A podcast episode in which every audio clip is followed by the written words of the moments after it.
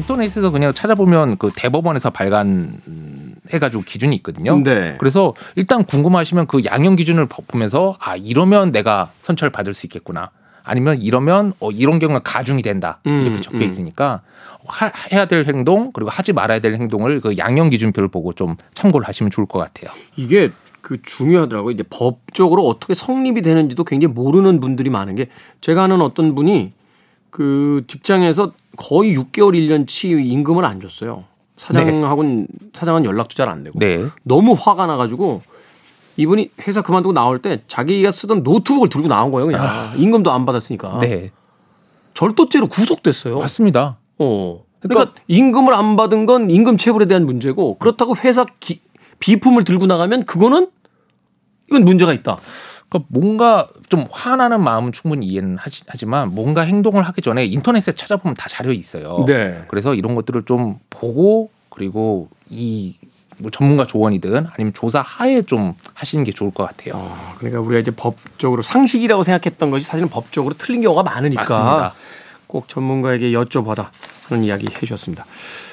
양형 기준표라는 게 있다. 인터넷에 있으면 대충 우리가 알 수 있다. 네. 그래서 오늘 주제가 뭐 선처를 받는 법인데 네. 그 양형균주에 보면 이런 경우에 감경이 됩니다 하고 적혀 있는 게 있어요. 음. 그 중에서 전뭐 최고봉이라고 생각하는 게 최고봉이라고 생각하는 게 합의입니다. 합의. 합의 피해자와 합의가 됐다. 네. 아. 그렇지 않겠어요? 그러니까 내가 뭐 누군가에게 피해를 줬는데 그 사람한테 용서를 받지 못하고 음. 선처를 받는다? 이거는 재판부 입장에서 쉽게 선처를 해줄 수가 없는 부분이죠. 맞아요. 그 주요한 사건들의 어떤 판결문들 보면 네. 죄는 중하나 네. 피해자의 어떤 그 피해를 복구하려는 노력과 피해자와의 어떤 합의가 이루어졌기에 맞습니다. 특별히 선처한다. 이런 이런 이런 게 있죠. 네. 있잖아요. 어. 그러니까 뭐 그 선처로 가는 가장 첫 번째고 가장 큰 뭐 고개가 바로 합의고 네. 근데 그거에 있지 않은 이상 어찌 됐든 간에 뭐 판사나 이런 검사 수사기관 같은 경우 제3자이기 때문에 제3자가 피해자도 용서하지 않았는데 먼저 나서서 용서해 주기는 쉬운 일은 아니에요. 그렇겠네요. 일단은 무조건 합의를 보셔야 된다. 네, 그렇습니다. 합의를 보기 위해서 필요한 게 합의금입니다. 네. 적정 합의금 어떻게 됩니까? 아, 합의하면 합의금 을 바로 떠올리, 떠올리시는데 네. 사실 합의가 바로 합의금으로 이어지는 건 아니에요. 음, 음. 왜냐 합의 하니까 뭔가 좀 뭐 법적인 개념 갖고 뭐 협상 일대일로 우리 뭐 어디서 만나서 합의에 대해서 협상하지 이런 거 같지만 정확하게는 이건 용서를 받는 거예요. 음. 피해자로부터 용서를 받는 건데 그렇죠. 그럼 어떤 피해자는 뭐 천냥비 말 한마디 말 한마디로 천냥비 갖는다고 오난 합의금 안 줘도 돼 하고 용서를 하는 경우도 있어요. 그렇죠. 네. 하지만 어떤 뭐 피해자 같은 경우는 도저히 용서가 안 돼 라고 하지만 이제 합의금 합의금을 합의금 그, 뭐그 정도만 합의해 줄게. 어, 뭐 어, 이렇게 그럼- 하는 경우도 네, 있고. 어 그럼 해볼까 해서 그렇기 때문에 합의금이 나오는 건데 네. 이 적정 합의금 문제를 말씀을 주셨는데 어, 저도 모르겠습니다. 이게 이제 오늘 모르겠다는 얘기를 너무 많이 하는데 그렇죠. 네. 어떤 사고가 났을 때 그 정도면 뭐한 뭐 천만 원 네. 정도가 하- 적정 합의. 왜냐면 이제 저도 이제 주변 사람들하고 이렇게 술자리나 이렇게 얘기하다 보면 네. 법적으로 이제 관련되신 분들이 있는데 대개 이제 뭐 교통사고 어느 정도의 뭐 이렇게 상해 사고 같은 경우는 어느 정도 합의금. 네. 뭐 무슨 사고에는 어느 정도 합의금 이렇게 얘기하는데 네. 그걸 또 안 받는다. 더 내라. 네. 뭐그 돈으로 안 되겠다. 뭐 하면서 이제 말도 안 되는 금액 같은 걸 부르면 네. 이걸 또 뭐 공탁을 건다. 뭐 이런 이야기도 있더라고요. 아, 그죠. 음. 그러니까 그 공탁 같은 경우는 법원에다가 내가 돈을 맡겨놨으니까 찾아가라 음. 이렇게 하는 건데 최근에 아마 규정 움직임이 있- 있는 걸 아는데 요 근래는 합의 안 된다 그래서 공탁이 쉽게 되는 건 아니었어요. 왜냐 공탁을 하려면 상대방 주민번호나 인적사항을 알아야 되는데 네. 요새 개인정보나 이런 게 그렇죠. 공탁하기 때문에 상대방이 결국에는 알려주지 않는 이상 상대방 인적사항을 알려서 알아서 공탁을 할 수가 없거든요. 뭐 그런 경우가 있는지 모르겠습니다만 저희들 상뭐 스토킹 사건인데. 네 맞습니다. 어 그럼 내가 합의를 좀 봐줘. 나 공탁 걸게. 네. 라고 하면 그 사람 주민등록번호 같은 개인 정보를 받아야 되는데 스토커한테 그걸 알려줄 수 없는 그렇죠. 상황이고. 어, 어. 그러니까 어떻게 보면 어디 어디- 어디까지나 피해자고 가해자기 때문에 그 개인 정보라든지 이거 알려주는 거 어불 성설이기 때문에 음, 음. 사실 합의가 안 되면 공탁의 길도 뭐 최근에 좀 움직이는데 않다. 막혀 있다 이렇게 생각하시면 돼요. 최선을 다해서 합의를 보는 것이 제일 중요한 것이다. 네. 그러니까 이게 정해진 게 없기 때문에 옆 사람이 이렇게 나서가지고 야 어느 정도면 될 거야 내가 해볼게 뭐, 뭐 이런 이야기도 약간 경계해야 되는 거군요 이게. 맞습니다. 그러니까 다시 말씀드리면 용서의 가격이 어디 있어요. 음, 음. 그리고 뭐 용서의 수요 공급 곡선이 있어갖고 음. 옆, 옆 사람이 얘기하는 적정가 음. 이건 제가 변호사인 제가 들때 말도 안 되는 거거든요. 그렇죠. 다만 재밌는 거는 이게 사람들 사이에서 적정가라는 뭐 잘못된 개념이 광범위하게 퍼져 있다 보니까 네. 피해자들도 어디 친구한테 가서 대충 뭐 이 정도라 하더라. 음, 그리고 음. 가해자도 대충 이 정도라 하더라. 그래서 이 뜬 소문을 듣고 이게 적정가로 좀 수렴이 되는 그런 경향은 음, 있습니다. 음, 음. 하지만 다시 말씀드리지만 용세는 가격이 없다. 용서는 가격이 없다. 물론 이제 대략적으로 이제 상식선에서 어떤 판례를 통해서 어느 네. 정도 이렇게 이야기되는 건 있지만 네, 그게 어떻게 이렇게 교과서에 나와 있는 공식처럼 만들어져 있는 것은 맞습니다. 원가가 드는 것도 아니고 음. 피해자가 없는 죄가 있습니다. 네. 이뭐 유명한 논쟁이죠. 어, 나는 나를 파괴할 권리가 아. 있다라고 하는 아주 유명한 논쟁인데 사실 이것도 논리적인 모순이 있어요. 왜냐하면 그 나를 파괴하기 위해서 사용되는 여러 가지 것들이 있는데 나는 아무한테 피해를 안 주지 않았느냐 하지만 내가 소비자가 됨으로써 그 불법적인 어떤 산업이 이제 융성해지는 어떤 계기를 만들어 주는 거니까 마약 사실- 관련해서 네, 그런 논쟁이 그렇죠. 많죠. 예. 뭐 내가 누가를 괴롭힌 게 아니지 않습니까라고 하지만 내가 소비자가 됨으로써 그 산업을 그 불법적인 산업을 말하자면 범죄 산업을 육성시켜 준 거잖아요. 그러니까 맞습니다. 이건 사실은 피해자가 있다고 봐야 되는 건데 네. 직접 피해자는 뭐 지금 당장 눈에 띄는 건 아닙니다만 자 이 피해자가 없는 죄라고 했을 때 어떤 경우들이 생깁니까? 뭐 방금 마약 말씀드렸는데, 네. 그러니까 뭐 피해자 없는 죄 같은 경우는 합의가 쉽지가 않고 마약 음. 같은 경우도 그렇잖아요. 합의를 누구 하고 네, 마약 때문에 힘들었던 뭐 나와의 악수, 뭐 이런 것도 안 되는 거니까. 음. 네. 그래서 이 마약 사범들 같은 경우는 주로 좀 선처를 받기 위해서 제보에 의존합니다. 제보. 네. 아, 이 소위 그 영화에서도 그런 대사 나와요. 이 마약쟁이들은 의리가 없다. 네. 잡히면 다 얘기한다. 맞습니다. 아. 진짜 100% 200% 진실입니다. 그러니까 뭐 자기하고 같이 한 사람 들은 이야기 뭐 네. 사돈의 팔촌을 통해서 뭐 누가 뭐 했다더라는 카더라 얘기까지 할 수 있는 얘기는 다 한다고 그러대요. 맞습니다. 자기들끼리 은어로 공적을 세운다 그래요. 네. 그래서 도, 뭐 그렇잖아요. 합의를 할 수 있는 것도 아니고 음. 그러다 보니까 형량을 줄이기 위해서 말씀하신 것처럼 의리 없습니다. 그냥 음. 같이 뭐 했던 사람들 쫙 불고 뭐 심지어 그 어디선가 들었던 사람까지 음, 음. 거뭐 다 해서 뭐 그냥 실시간으로 이제 수- 수사 입회 같은 거 뭐 우정 파괴라 그랬나 음, 이걸 음. 우정이라 불러야 될지도 모르겠지만 우정 파괴되는 걸 볼 수 있고 음. 심지어는 더 나가서 이른바 던지기라는 것까지 합니다. 던지기가 뭡니까? 던지기가 뭐냐? 이제 도저히 이제 뭐 나도 더 이상 뭐 털어먹을 인맥이 없어요. 음, 음. 그러다 보면 그냥 어떤 사람 바깥 사람을 시켜서 그 제3자한테 마약을 배달시키는 겁니다. 그냥 아무 아무 뭐 아무것도 없이 그냥 뭐, 그러니까 뭐 옛날에 한때 같이 마약을 했던 사람이겠죠 보통은. 어, 어, 그래서 어. 마약을 배달시킨 다음에 그리고 나서 경찰에 제보를 합니다. 에? 함정 수사를 한다고요? 함정 수사도 또 아니죠. 이거보다 이건 조작을 하는 거죠. 네, 조작. 조작 이죠 거의. 네, 이걸 던지기 수법이라 그러는데 경찰이 여기 많이 말려요? 실제로 저도 하- 해보면 네 경찰로서는 이게 허위 제보인지 뭐 진짜 제보인지 알 수 없고 막상 음. 그 가보면 배달이 되고 있거든요 그 시간에 음. 그래서 어 이거는 마약 수입상 아닌가 마약 판매상이 아닌가 해서 체포를 하고 그럼 잡혀온 사람 같은 경우는 어우 나는 아니다라고 주장을 해보지만 또 막상 그렇게 배달 현장에서 무슨 물건인지 모르고 받았겠지만 네. 네, 잡힌 이상은 또 혐의 벗기가 아주 간단한 일만은 아니에요. 이란 속담인가요? 거기 도둑들의 의리는 잡히기 전까지라고 하는 아주 유명한 이야기가 있거든요. 네. 이야, 이 마약 사범들 참.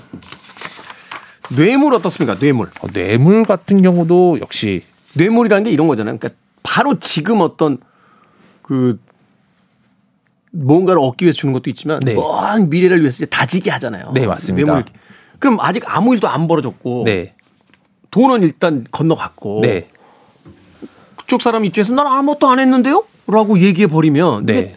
피해자가 누구야 도대체 사실은 이렇게 되는 경우들이 생기니까 맞습니다. 어. 그리고 그리고 그 피해자가 없는 범죄 지금 말씀을 하고 있, 나누고 있는데 네, 네. 어떻게 보면 뇌물 준 사람도 아, 뇌물 공여죄로 처벌 받는 거거든요. 그렇죠. 그때 얘기하면 둘 다 가해자기 때문에 음, 받은 이걸- 사람 준 사람 맞습니다. 그래서 이걸 합의를 볼 수도 없을 뿐더러 음. 또 하나 재미있는 현상 중에 하나가 이게 뇌물 사건 같은 거 벌어지거나 그러면 어 흔히 거의 100%에 가깝게 나오는 이 변명이 아나 이거 돈 빌린 거다.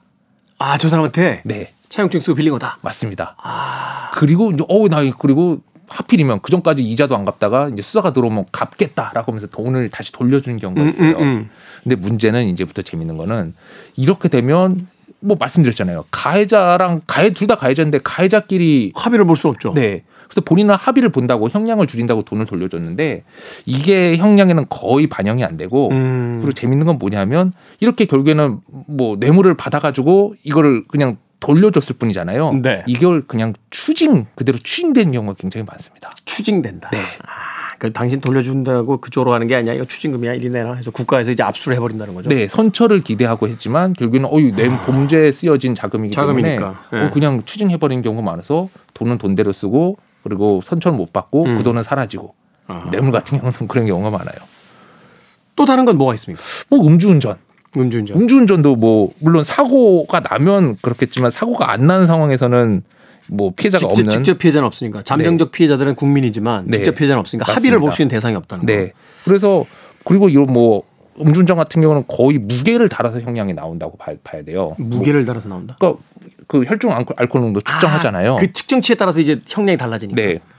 그래서 움직인 거리라든지 아니면 측정치에 따라서 거의 거기에 비례해서 나오기 때문에 네. 뭐 합의도 안 되고 형량을 줄인 방법은 없지만 뭐 그나마 줄일 수 있는 방법 같은 경우는 아, 대리길 기사를 불렀는데 몇 번을 부른 기록이 있는데 안 왔다든지 음, 음. 아니면 아, 그 알리바이가 있어야 된다는 거군요. 네. 내가 이렇게 여러 번 불렀는데 지금 잡히지가 않았다. 네. 아. 나는 최선을 다했고 정말 어쩔 수가 없고 그래도 운전하면 안 되지만 네. 그런 경우라든지 아니면 어 법원에 그 재범 방지를 위한 뭐 의사 그 차를 판다거나 네, 맞습니다. 운전면허증 국가에서 반납한다거나 뭐 이런 것들. 네. 어. 그래서 이 음주운전 맞는 변호사님 같은 경우는 뭐 이렇게 뭐라 그러나 그런 잘 쓰는 이런 방법들이 있어요. 매뉴얼이 몇 개 있으시군요. 네. 합, 저, 저 선처를 받을 수 네. 있는 이렇게 이렇게 하셔야 됩니다. 맞습니다. 이렇게. 아, 합의가 되지 않기 때문에 이런 방법들을 쓰고 있다. 뭐 이 정도 좀 알아두시면 좋을 것 같아요. 그러네요.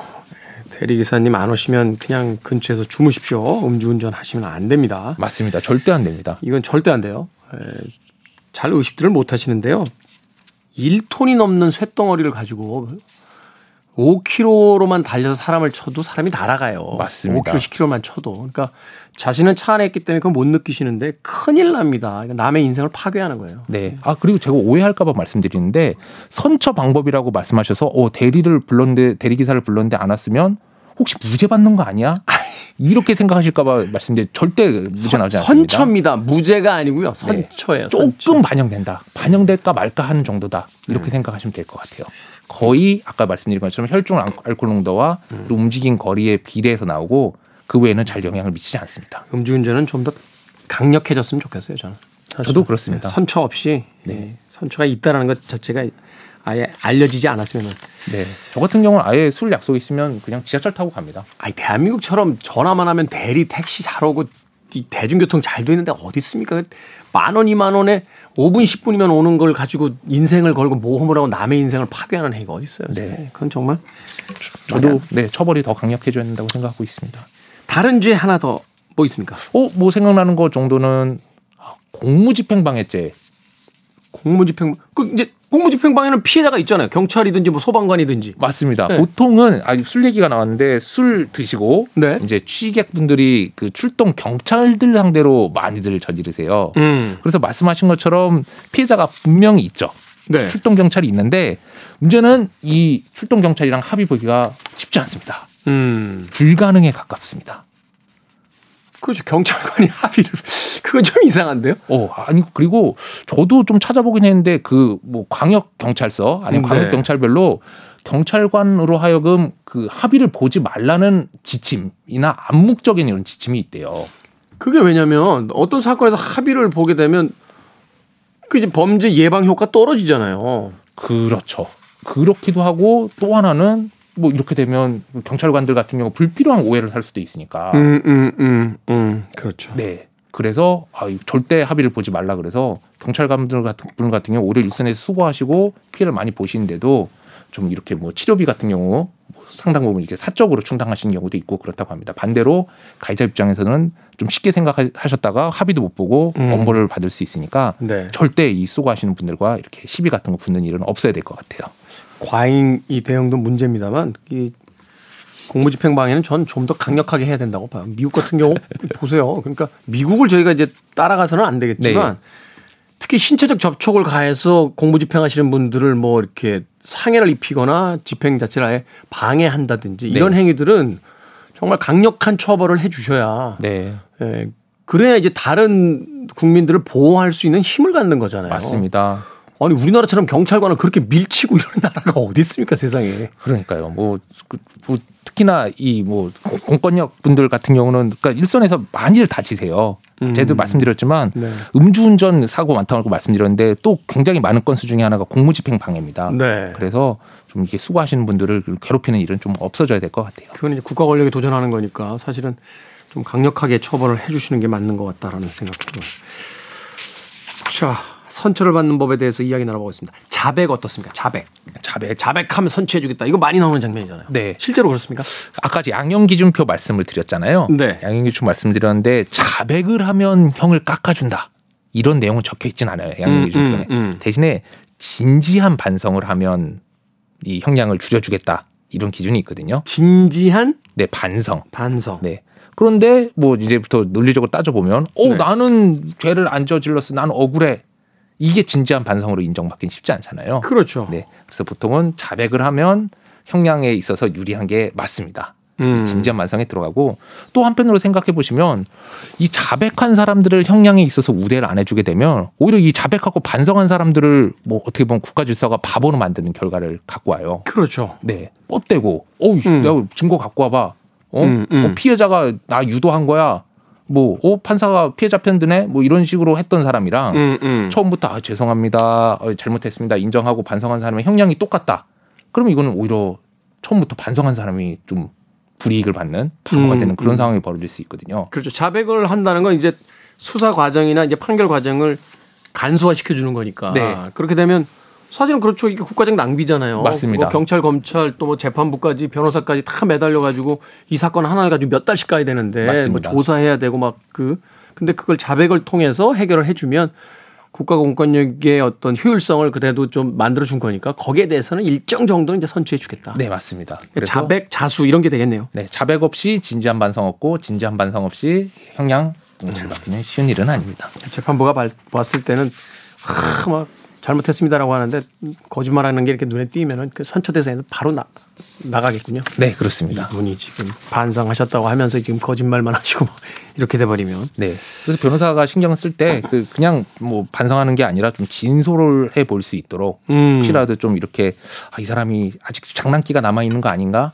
이런 느낌이 들지 않도록 신경을 많이 씁니다. 아 진술서나 이런 것들을. 네. 아 그렇군요. 결국 이제 앞서서 이제 서류가 어떻게 들어가고 어떻게 이제 만들어지느냐에 따라서 우리나라에서 판결이 굉장히 중요하다고 했는데 요런 부분들까지도 이제 판결에 다 영향을 줄 수 있다. 네. 변호사님 그럼 이거 야 정말 글 잘 쓰셔야겠네요. 오 맞습니다. 그러니까 특히 그러니까 어떤 사건의 경우에는 진짜로 피해자가 좀 유도했거나 피해자가 좀 잘못을 한 건들이 있어요. 일부러 이렇게 함정을 파는 것 같은. 뭐 함정인 경우도 있고 어. 그게 아니다 하더라도 아 이거 좀 일정 정도 좀 책임을 져야 되는 거 아닌가 싶은데 음, 음, 음, 음. 이런 경우에는 그냥 뭐 억울하다고 막, 막 들쭉날쭉 얘기하면 오히려 어. 이걸 피해자 탓하는 것처럼 받아들여서 형 가중사유거든요. 아, 이제 조목조목 논리적이고 그러면서도 이렇게 그 판사의 어떤 심기를 건드리지 않고 맞습니다. 겸손한 자세로 저희가 무조건 잘못했습니다만 이런 부분들은 조금 다시 한번 좀 생각을 해주시는 게 어떻겠습니까 하면서 맞습니다. 이제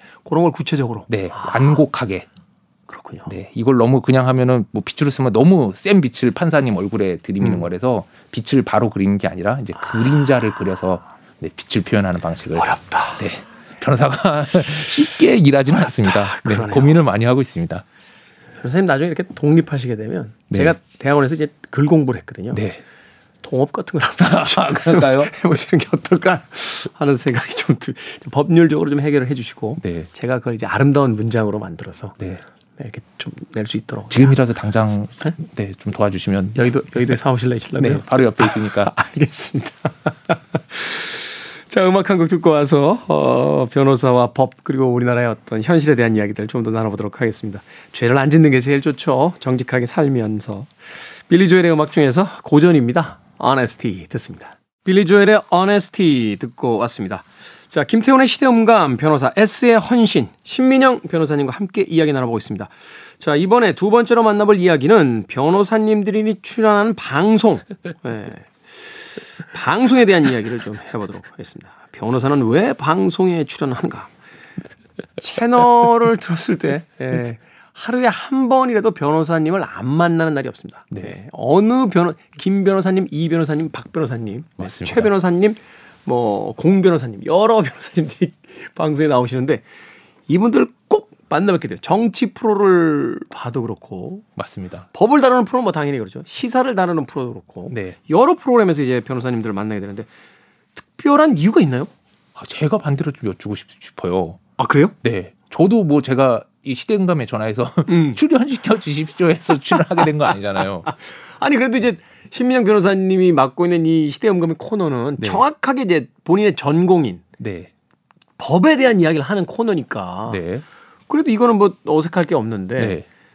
그 시사 프로그램을 보면 이제 시사 문제에 대한 것 물론 이제 국회라든지 우리나라가 이제 여러 가지 어떤 시세, 시사 문제에서 어, 주요 등장하는 게 이제 법과 관련된 게 있긴 있어요. 네. 국회의원들 다법 만드시는 분이 그러니까 법률 전문가가 나와서 조언도 해주시고 막 이렇게 얘기하는 것도 있는데 그렇지 않은 거에도 이제 굉장히 많이 발언들도 하시고 맞습니다. 네. 하신단 말이에요. 특별한 이유가 있나 하는 생각이 드는데 어, 저도 항상 저, 저, 저 개인적으로 말씀드리면 섭외해 주시니까 영광입니다 하고 네. 나오는 거고 네. 두 번째는 그때 그나마 제가 좀 해석을 하자 그러면 음. 아, 그 변호사들이 어쨌든 한국 시대에 되게 법 그러니까 법, 그러니까 법으로 돌아가는 이런 현대판 민주국가의 불안한 음. 계급이라서 그런 거 아닐까. 아, 사회적으로 그래도 이제 지식인 계층을 대표하고 네. 이러다 보니까 네. 신의 의사를 대리하는 게 성직자잖아요. 네. 마찬가지로 현대판에서는 그 신의 자리에 법이 법이 있으니까. 네, 그래서 아, 성직자 위치다. 그래서 그 아우라를 갖고 여기저기 간섭을 하는 게 아닌가. 음. 뭐 그, 어, 그거 그거 일리가 있네요. 네. 과거에는 이제 신이나 절대적 통치자가 정치를 하고 모든 것들을 다 결정했으니까 네. 사실은 그렇죠. 어, 신의 사제라든지 또는 절대적 통치자의 어떤 직, 최측근 이런 사람들에게 이야기를 듣는 게 가장 정확했는데 네. 지금은 그 자리를 법이 대신하고 있으니까 네, 법을 알고 있는 사람들의 이야기가 어, 그 자리를 대신하고 있는 네. 거다. 하지만 아. 제가 말씀드리면 법을 좀 잘 안다 뿐이지 사실 말씀하신 시사 문제라든지 아니면 그 외 문제 같은 경우는 어. 사실 뭐 저의 경우를 말씀드리면 잘 모릅니다. 아, 그렇습니까? 네. 그래서 아까 말씀드렸죠. 왜 불러주시는지 저도 궁금해요. 자, 그런가 하면 이제 여러 가지 어떤 법률 문제 상담 같은 거 할때 네. 사연 같은 것들을 받아서 이렇게 대답들을 해 주십니다. 그건 어떻게 준비하십니까? 이건 뭐 전공이니까. 네. 오, 뭐 제가 실제로 지금도 하는 프로그램 있어요. 네. 그 근데 사연 그러니까 온 사연에 대해서 법률적으로 상담해 주는 코너인데 이런 거 같은 경우는 뭐 사연에 답하면 됩니다. 음. 뭐 법률적으로 이런 문제가 있고 뭐 이렇게 상담하듯이 하면 되는데 네. 뭐 여기 관련해서 제가 알기로 두 가지 말씀드리면 요새 모든 방송 라디오 방송국이 공통적으로 이 문제를 겪고 있다고 그러는데 음. 사연 고갈에 시달리고 있다고 그러세요. 사연 고갈. 네. 어. 그 옛날에는 사실 법률 상담이나 뭐 이런 거 받을 채널이 많지 않았기 때문에 네. 문제 있으면 이제 방송이나 이런 걸 통해서 어, 그 법적인 조언을 구하려는 사연이 음, 많았는데 네네네네. 요새는 사실 뭐 인터넷 포털이라든지 아 그런 요새 검색으로 다 그 답들을 찾죠. 네. 유튜브라든지. 네 맞습니다. 법률 상담 구하는 이런 코너에 사연이 안 와서 문제입니다. 음. 두 번째는 저도 이제 사연 진행하는 프로를 겪어보니까 참 힘든 점 중에 하나가 네. 이 자신의 문제를 그러니까 처음부터 끝까지 일관되게 이렇게 논리적으로 적 적으시는 잘 적지 못하시는 경우가 꽤 자주 있어요. 음, 그렇겠죠. 네. 그리고 어. 또 하나는 표현이 잘 안 되고 이제 말로 철, 설명을 잘 못하시니까. 맞습니다. 그래서 뭔가 문제는 있긴 하지만 이게 무슨 사건인지 쟁점이 뭔지 음. 사실은 잘 몰라가지고 음. 그나마 사연이 그렇게 많지가 않은데 그나마 이 온 사연 중에서도 그 사연 내용이 잘 파악이 안 돼가지고 방송으로 잘 못하는 그런 경우가 꽤 있습니다. 그렇군요. 어, 사연에서는 또 그런 아쉬운 지점들이 있다. 네. 시사 프로그램 어떻습니까? 시사 프로그램 출연해 보셨나요? 하면은 오. 어떤 네. 롤들 또 어떻게 이제 진행을 하게 되는 겁니까? 뭐 사연 같은 경우는 이제 미리 주시면 제가 미리 리서치도 하고 공부도 해서 이렇게 이렇게 상담을 드리는데 네. 시사 프로그램 같은 경우는 큰 주제를 몇 개 주세요. 음. 그래서 이제 보고 아내 나름대로 입장을 정리해서 나가는데 음. 뭐다 그렇지는 않지만 몇몇 시사 프로그램 같은 경우는 제가 느끼기에는 명확히 그 시사 프로그램에서 원하는 답이 있는 경우가 음. 꽤 자주 있었습니다. 음. 그래서 뭐 그러니까 뭐 원하는 답이 있는데 그 답을 하지 않으니까 거의 한 시간 가깝게 같은 음. 질문을 하면서 이렇게 반복을 했던 경우가 있는데 아, 그거는 좀 아니지 않나요? 오, 네, 저도 깜짝 놀랐습니다. 그 시사 프로그램 자체의 어떤 답에 대한 걸 답정 뭐노라고 하죠. 네, 그러니까 답을 정해놓고선 그걸 이제 가져가기 위해서 소위 변호사님이라든지 다른 어떤 전문가들을 일종의 기능적으로 쓰려고 했던 거군요. 네, 그러니까 뭐 좀 열린 결말을 갖고 있는 게 아니라 제작진이 원하는 답을 그냥 그대로 말씀해 주실 분을 찾았던 것 같고 아무리 들어도 제가 아니라서 그건 아닌 것 같다고 한 시간 동안 얘기를 했더니 아니다 다를까 그 방영문을 봤더니 저는 네 통째로 없어지고 없죠. 심지어 그 사건을 제가 담당했던 사건이라서 제가 제일 잘 알거든요. 근데 저 말고 다른 변호사님을 섭외를 해서 제작진이 원하는 답이 그 멘트가 그대로 나갔고 근데 아니, 이걸 그게, 좀 그게 뭐예요? 어, 그러게요.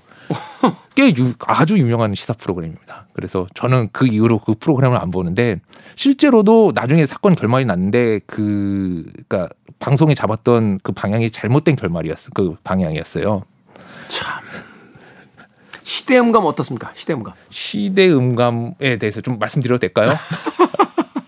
말씀해 주십시오. 제가 갑작스럽게 질문을 좀 던져봤는데 시대음감 어떻습니까? 이 랩에 보면 verse라 그러죠. 가사를 미리 써가지고 이제 예, 예, 하는 예, 네. 외워서 하는 게 네, 있고 외워서 하는 스타일이 있고 그게 아니라 바, 비트에 맞춰서 프리스타일이라고 프리스타일 그냥 즉흥적으로 네. 예, 예. 시대 음감은 본격 네 프리스타일 사실 제가 원고대로 잘 안 가는 경우가 많거든요. 네. 그냥 불쑥불쑥 제가 궁금하고 여쭤보고 막 해서 맞습니다. 아, 근데 내공에 굉장히 많이 놀라고 있고 또 하나는 저도 가벼운 마음으로 와서 이렇게 수다 떨다 가는 느낌이라서 좋긴 한데 하지만 한편으로는 갑자기 무슨 질문을 하실까 어떤 비트가 나올까 네. 항상 긴장을 하고 있습니다. 그렇군요. 저 가끔 욕 먹을 때 있어요. 이렇게 아, 방송도 방송에 이렇게 주로 이제 작가분들이나 아, 책을 쓰신 어떤 이제 어떤 분들이 이렇게 오는데 이제 작가들이 이렇게 원고를 기본적으로 써주잖아요 대본으로. 네. 그걸 그쪽에다 보내드린단 말이에요. 이렇게 질문할 겁니다. 이렇게 하면서 저를 아니까 이제 밑에다가 한 줄로 그런데 저희 진행자가 가끔 대본에 없는 질문도 합니다. 이렇게 이렇게 이렇게 보내요. 네. 그럼 몇몇 분들은 이렇게 대충 보고 자기들이 다 하시는 일이니까 알았다고 이렇게 오시는 분이 있고 어떤 분들은 정말 거기다 깨알처럼 뭘 적어가지고 오세요. 아, 다 조사해서 적어가지고 오셨는데 첫 질문 정도만 제가 원고에 있는 대로 던진 다음에 이렇게 대답을 해주시면 그 대답을 물고서 엉뚱한 질문로 계속 갈 때가 있거든요. 그럼 나중에 끝나고 나서 굉장히 당황하셔가지고 맞습니다. 아니 왜 대본대로 안 하냐고 그럴 경우가 있는데 예, 그 이야기를 되게 칭찬으로 돌려서 지금 해주셨습니다. 제가 이래저래 방송 출연한 뭐 경력이 있는데, 그러니까 이 시대 음감이야말로 가장 최고의 프리스- 프리- 프리스타일 방송입니다.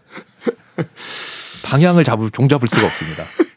개인적으로 방송에 나오는 변호사님들 중에 이분 진짜 방송 잘한다. 한 분만 꼽아주신다. 뭐 다들 아시겠지만 한문철 변호사님이시죠. 한문철 변호사. 네. 뭐 일찍부터 그 교통사고 그 네. 한 주제를 잡아가지고 이제 뭐 거의 그 분야의 대명사급이 되셨고 네. 다만 방송으로만 놓고 그러니까 제안해서 봤을 땐 박지훈 변호사님 있으시잖아요. 네네네네. 그 사투리 있으신. 분. 그분 뭐 진행하시는 프로그램에도 나보고 그랬는데 아, 이분은 전 진짜 너무 방송을 잘 하시는 것 같아요. 그 방송인들보다 방송 더 잘하세요. 네. 네. 마치 꿀타래 같은 느낌 있잖아요. 꿀차례인데 아, 아주 정확한 정확한 표현인 것 같은데. 네, 막 늘어났다 줄어났다 네네네. 하고 뭐 술술 잘 빠지는데 어, 있으면 진짜 옆에서 어, 경탄하면서 봤던 기억이 있습니다. 네, 그렇군요. 혹시 개인적으로 아는 분들 중에 어, 뭐 방송인은 아니고 뭐 배승희 변호사라고 유튜버로 아마 변호사 유튜버 중에서 제일 아. 네, 구독자가 많을 건데 뭐 그 사법연수원 있을 때부터 동기였었어요. 네. 그래서 그 친구 같은 경우는 뭐 하도 부지런해서 마치 음. 농한 농, 농한기 때도 뭐 누워서 자는 게 아니라 새끼 꼬는 타입 있잖아요. 네. 어, 항상 뭐 뭔가 하고 있었던 친구인데 어, 유튜브를 시작하더니 이걸로 흥해가지고 요새 뭐 아주 잘 되고 있습니다. 알겠습니다. 자, 변호사님에게 오늘 이런 주제로 어, 이야기해 주신 데는 이유가 있습니다. 지금까지 시대음감에 에, 굉장히 좋은 법률적 이제 또 조언과 함께 여러 가지 이야기를 해 주셨는데 어, 당분간은 이제 뵙기 못할 것 같아요. 어, 맡고 계신 사건들이 이제 많다 보니까 네. 아, 일단은 그쪽에 이제 집중하고 싶다 하는 의견을 주셔서 저희들은 너무 아쉽지만 당분간은 예, 저희들이 좀 free role로 예, 풀어드리도록 하겠습니다. 네, 얘기거리를 많이 준비해서 네. 좀 다음에 올 때는 더 재밌는 얘기 보따리 풀 수 있도록 해보겠습니다. 네, 감사합니다. 자, 신민영 변호사님과 함께한 변호사 에세이 헌신 마치겠습니다. 고맙습니다. 네, 감사합니다. 자, 끝곡 들려드리면서 저도 작별 인사 드리겠습니다. 프리스타일의 랩 이야기를 하니까 프리스타일은 아닙니다만 어, 이 곡이 떠올랐습니다. 에미넴의 Ain't Mile 듣습니다. 지금까지 시대음감의 김태훈이었습니다. 고맙습니다.